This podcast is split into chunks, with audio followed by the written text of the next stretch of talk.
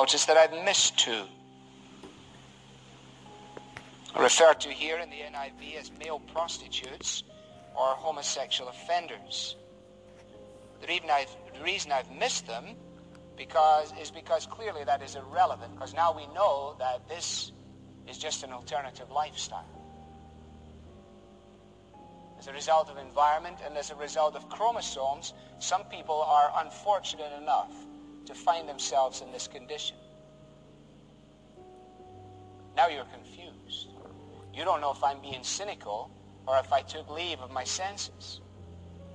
No, what I'm doing is I'm just teaching you the way vast numbers of churches have now began to teach on this issue. The church has begun to condone and bless and marry and generate an orthodoxy around what the Bible refers to here categorically as sin. Not a sin that is any more punishable than the rest, but not a condition. Not an alternative lifestyle, not as a result of some chromosomic activity, but rather a choice, and a sinful choice at that. In Genesis 1:27, God makes it perfectly clear that when he created man and woman, he did exactly that. He created men and he created women.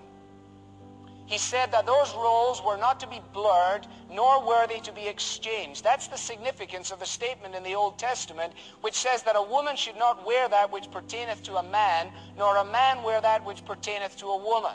What is the purpose of that? The purpose of that in the mind of God is so that there will be no blurring of the genders, so that there will be no confusion about what a man looks like and what a lady looks like. And as quick as we are to point out the anachronistic element contained in that, we ought not just to be too quick because we recognize that in the gender-bending nature of our culture, we face the implications of it, not only outside of the church, but also inside the church, where aggressive feminism fills in the gaps for weak-willed men. Paul says, make no mistake, the wicked will not inherit the kingdom of God, and in the midst of that all, there is this dreadful problem with homosexuality. The sin of homosexuality had spread like a veritable cancer throughout the whole of the Greek culture. From the Greek culture, it had been imported into Rome. And in Rome, it is documented that of the first 15 Roman emperors, 14 out of the 15 were practicing homosexuals. Nero, who was probably the emperor at the time of the writing of 1 Corinthians, and this is almost unbelievable to have to report, but in order that you would understand the issue that Paul is addressing here and the guts that it took to say these things, Nero himself had taken a boy, Sporus. He had had surgery performed on him to turn him as much into a woman as was possible. He had married him in a public ceremony. And in a phenomenal procession of Roman grandeur, he had paraded him through the streets and taken him home to be his wife. He had then in turn become wife to another man. And in that context lived the Christian church. And tonight, there can be little doubt that the collapse of the civilizations, both in Greek and in Rome, may be ultimately traced to this cause. America today, churches and denominations defend homosexuality, condone homosexual ministers, and conduct homosexual marriages. And the sinister element in it all lies in this, that it destroys the family. And it is an agenda from hell to destroy the family, to break down the very roots of life and culture because God has ordained that the way it would be would be one dad and one mom living together, one life, and producing offspring who would then do the same thing all over again. For all the talk of family values, I have yet to hear any politician with the guts to stand up and address the homosexual question face on and pronounce it an absolute violation of all that the Bible proclaims and everything that humanity holds to be real. There's hardly an individual with a wherewithal to stand and do it. But Paul had no problem. Do you not know, he says, the wicked will not inherit the kingdom of God. And then he goes through his list.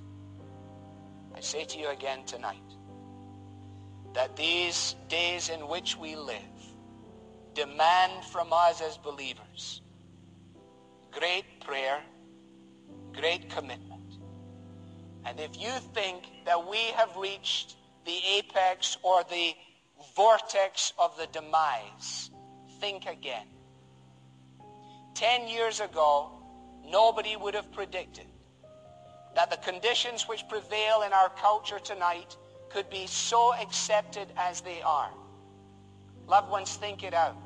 It is only a matter of time if the Romans 1.18 process continues before you have as president in the White House in America somebody who would himself be openly, avowedly homosexual.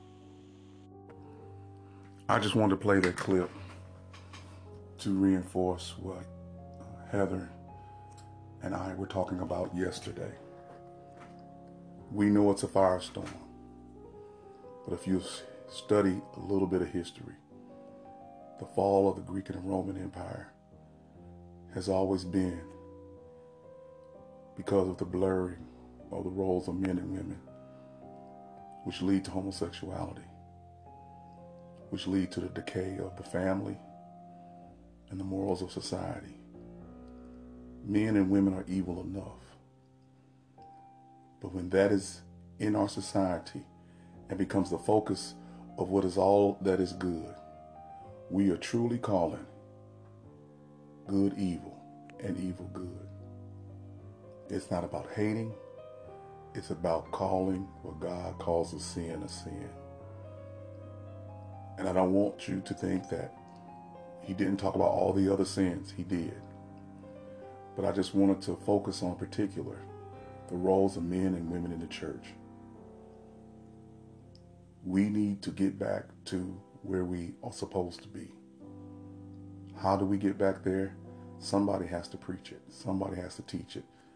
Somebody has to decide to go against the grain, just like Jesus did, and turn over some tables and say, My Father's house is a house of prayer. So I prayerfully hope that you receive this and understand that it's very important today that we get the roles back so we can get the family back. So just possibly God will spare us and we can get our country back. This is not about black or white. This is about God. So you just think about it. You ponder it. You figure it out. And let God be the judge. This is Pastor Teacher Dr. James Sutton with Walk in Truth Christian Fellowship Church.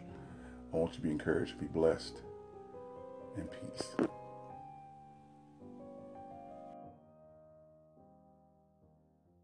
Notice that I've missed two.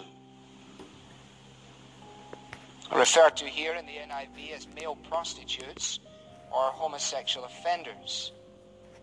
The reason I've, the reason I've missed them because is because clearly that is irrelevant because now we know that this is just an alternative lifestyle. As a result of environment and as a result of chromosomes, some people are unfortunate enough to find themselves in this condition. Now you're confused. You don't know if I'm being cynical or if I took leave of my senses. No, what I'm doing is I'm just teaching you the way vast numbers of churches have now begun to teach on this issue. The church has begun to condone and bless and marry and generate an orthodoxy around what the Bible refers to here categorically as sin. Not a sin that is any more punishable than the rest, but not a condition. Not an alternative lifestyle, not as a result of some chromosomic activity, but rather a choice, and a sinful choice at that. In Genesis 1:27, God makes it perfectly clear that when he created man and woman, he did exactly that. He created men and he created women. He said that those roles were not to be blurred, nor were they to be exchanged. That's the significance of the statement in the Old Testament, which says that a woman should not wear that which pertaineth to a man, nor a man wear that which pertaineth to a woman. What is the purpose of that? The purpose of that in the mind of God is so that there will be no blurring of the genders, so that there will be no confusion about what a man looks like and what a lady looks like. And as quick as we are to point out the anachronistic element contained in that, we ought not just to be too quick because we recognize that in the gender-bending nature of our culture, we face the implications of it, not only outside of the church, but also inside the church, where aggressive feminism fills in the gaps for weak-willed men. Paul says, make no mistake, the wicked will not inherit the kingdom of God, and in the midst of that all, there is this dreadful problem with homosexuality. The sin of homosexuality had spread like a veritable cancer throughout the whole of the Greek culture. From the Greek culture, it had been imported into Rome. And in Rome, it is documented that of the first 15 Roman emperors, 14 out of the 15 were practicing homosexuals. Nero, who was probably the emperor at the time of the writing of 1 Corinthians, and this is almost unbelievable to have to report, but in order that you would understand the issue that Paul is addressing here and the guts that it took to say these things, Nero himself had taken a boy, Sporus. He had had surgery performed on him to turn him as much into a woman as was possible. He had married him in a public ceremony. And in a phenomenal procession of Roman grandeur, he had paraded him through the streets and taken him home to be his wife. He had then in turn become wife to another man. And in that context lived the Christian church. And tonight, there can be little doubt that the collapse of the civilizations, both in Greek and in Rome, may be ultimately traced to this cause. America today, churches and denominations defend homosexuality, condone homosexual ministers, and conduct homosexual marriages. And the sinister element in it all lies in this, that it destroys the family.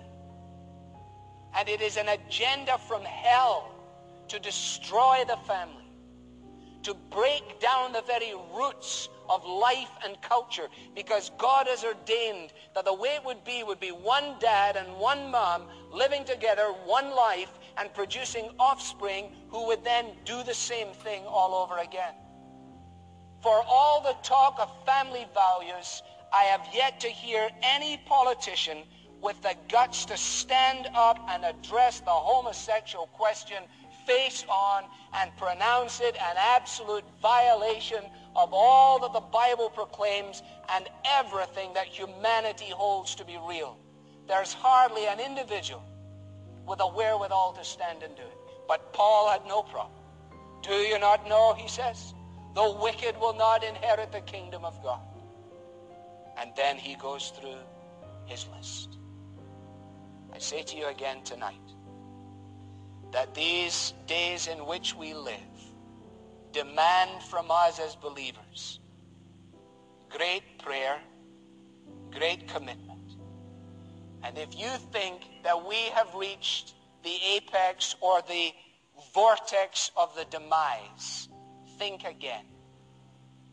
Ten years ago, nobody would have predicted that the conditions which prevail in our culture tonight could be so accepted as they are. Loved ones, think it out. It is only a matter of time if the Romans 1.18 process continues before you have as president in the White House in America somebody who would himself be openly, avowedly homosexual. I just wanted to play that clip to reinforce what uh, Heather and I were talking about yesterday. We know it's a firestorm, but if you study a little bit of history, the fall of the Greek and Roman Empire has always been because of the blurring of the roles of men and women, which lead to homosexuality which lead to the decay of the family and the morals of society. Men and women are evil enough. But when that is in our society and becomes the focus of what is all that is good, we are truly calling good evil and evil good. It's not about hating, it's about calling what God calls a sin a sin. And I don't want you to think that he didn't talk about all the other sins. He did. But I just wanted to focus on particular the roles of men and women in the church. We need to get back to where we are supposed to be. How do we get back there? Somebody has to preach it. Somebody has to teach it. Somebody has to decide to go against the grain, just like Jesus did, and turn over some tables and say, My Father's house is a house of prayer.